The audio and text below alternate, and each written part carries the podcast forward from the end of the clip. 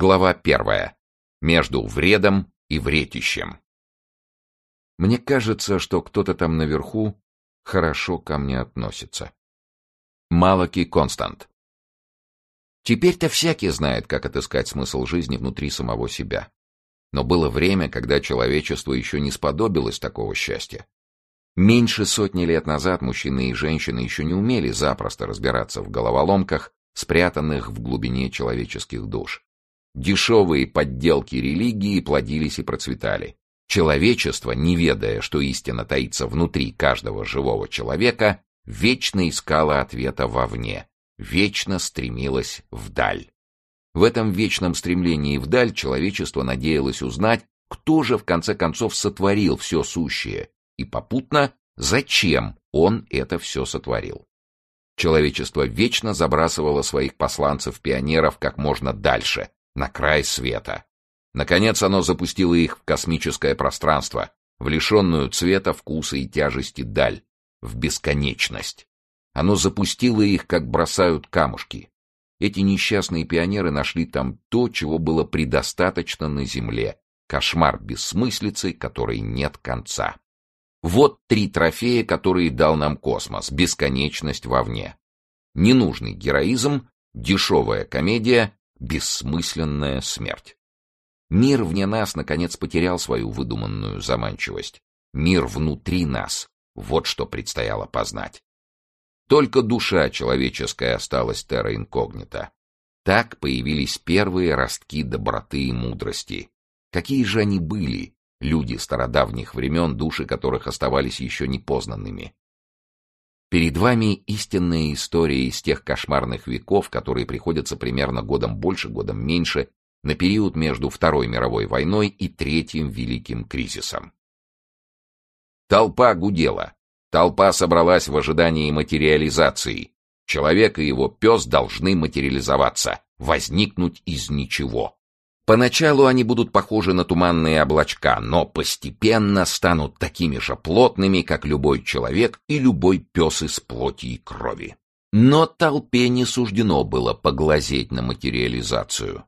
Материализация была в высшей степени частным делом и происходила в частном владении, так что ни о каком приглашении полюбоваться в сласть не могло быть и речи. Материализация, как и современная цивилизованная казнь через повешение, должна была происходить за высокими глухими стенами, под строгой охраной, и толпа снаружи ничем не отличалась от тех толп, которые собирались за стенами тюрьмы в ожидании казни.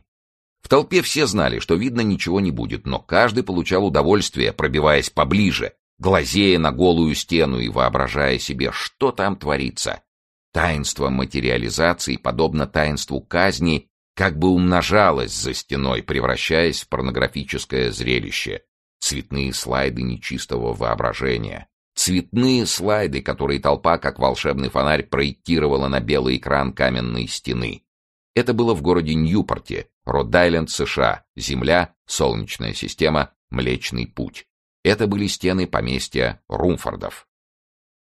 За 10 минут до назначенного времени материализации сотрудники полиции пустили слух, что материализация произошла досрочно, и что она произошла за пределами поместья, и что человека с собакой каждый может увидеть своими глазами в двух кварталах отсюда. Толпа стопотом повалила на перекресток смотреть материализацию. Толпа обожала чудеса. За толпой не поспевала женщина с зобом, весившая 300 фунтов.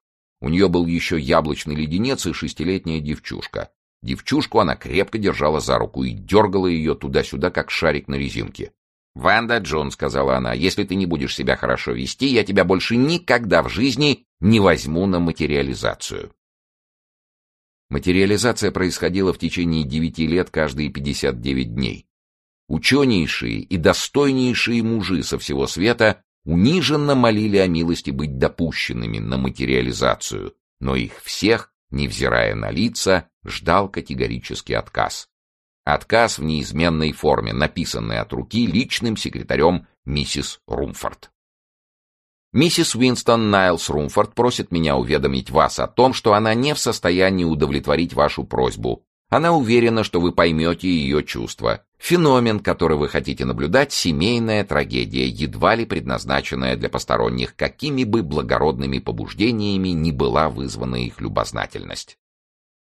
Ни сама миссис Румфорд, ни ее слуги и помощники не отвечали ни на один из многих тысяч вопросов о материализации, которыми их засыпали. Миссис Румфорд считала, что она вправе давать миру лишь минимальное количество информации, и это исчезающее малое обязательство она считала выполненным, выпуская бюллетень через 24 часа после каждой материализации.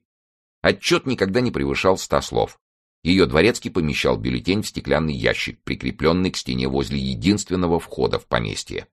Единственный вход в поместье был похож на дверцу из Алисы в «Стране чудес» и находился в западной стене.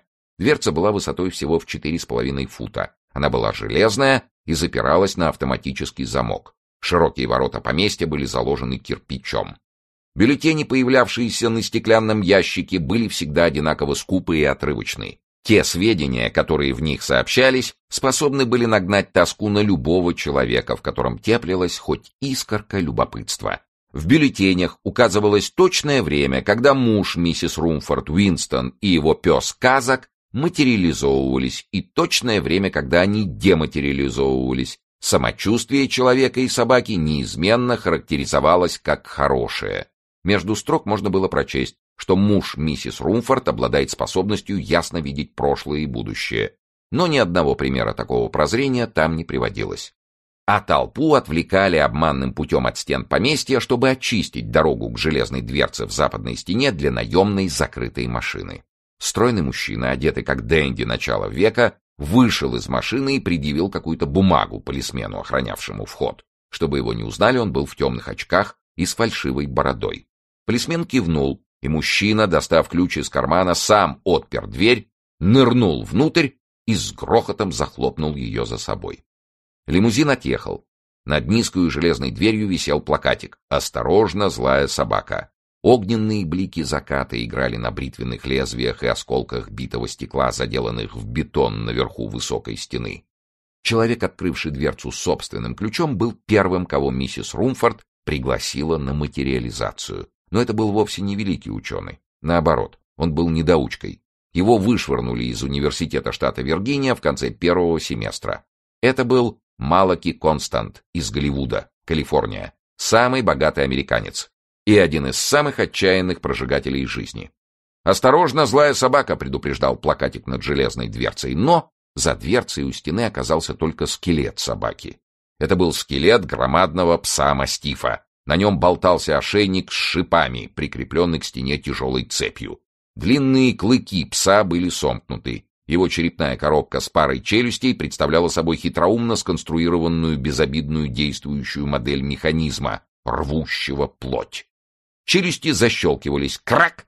Вот здесь раньше были горящие глаза. Здесь настороженные уши. Вот тут чуткий нос. А тут мозг хищника.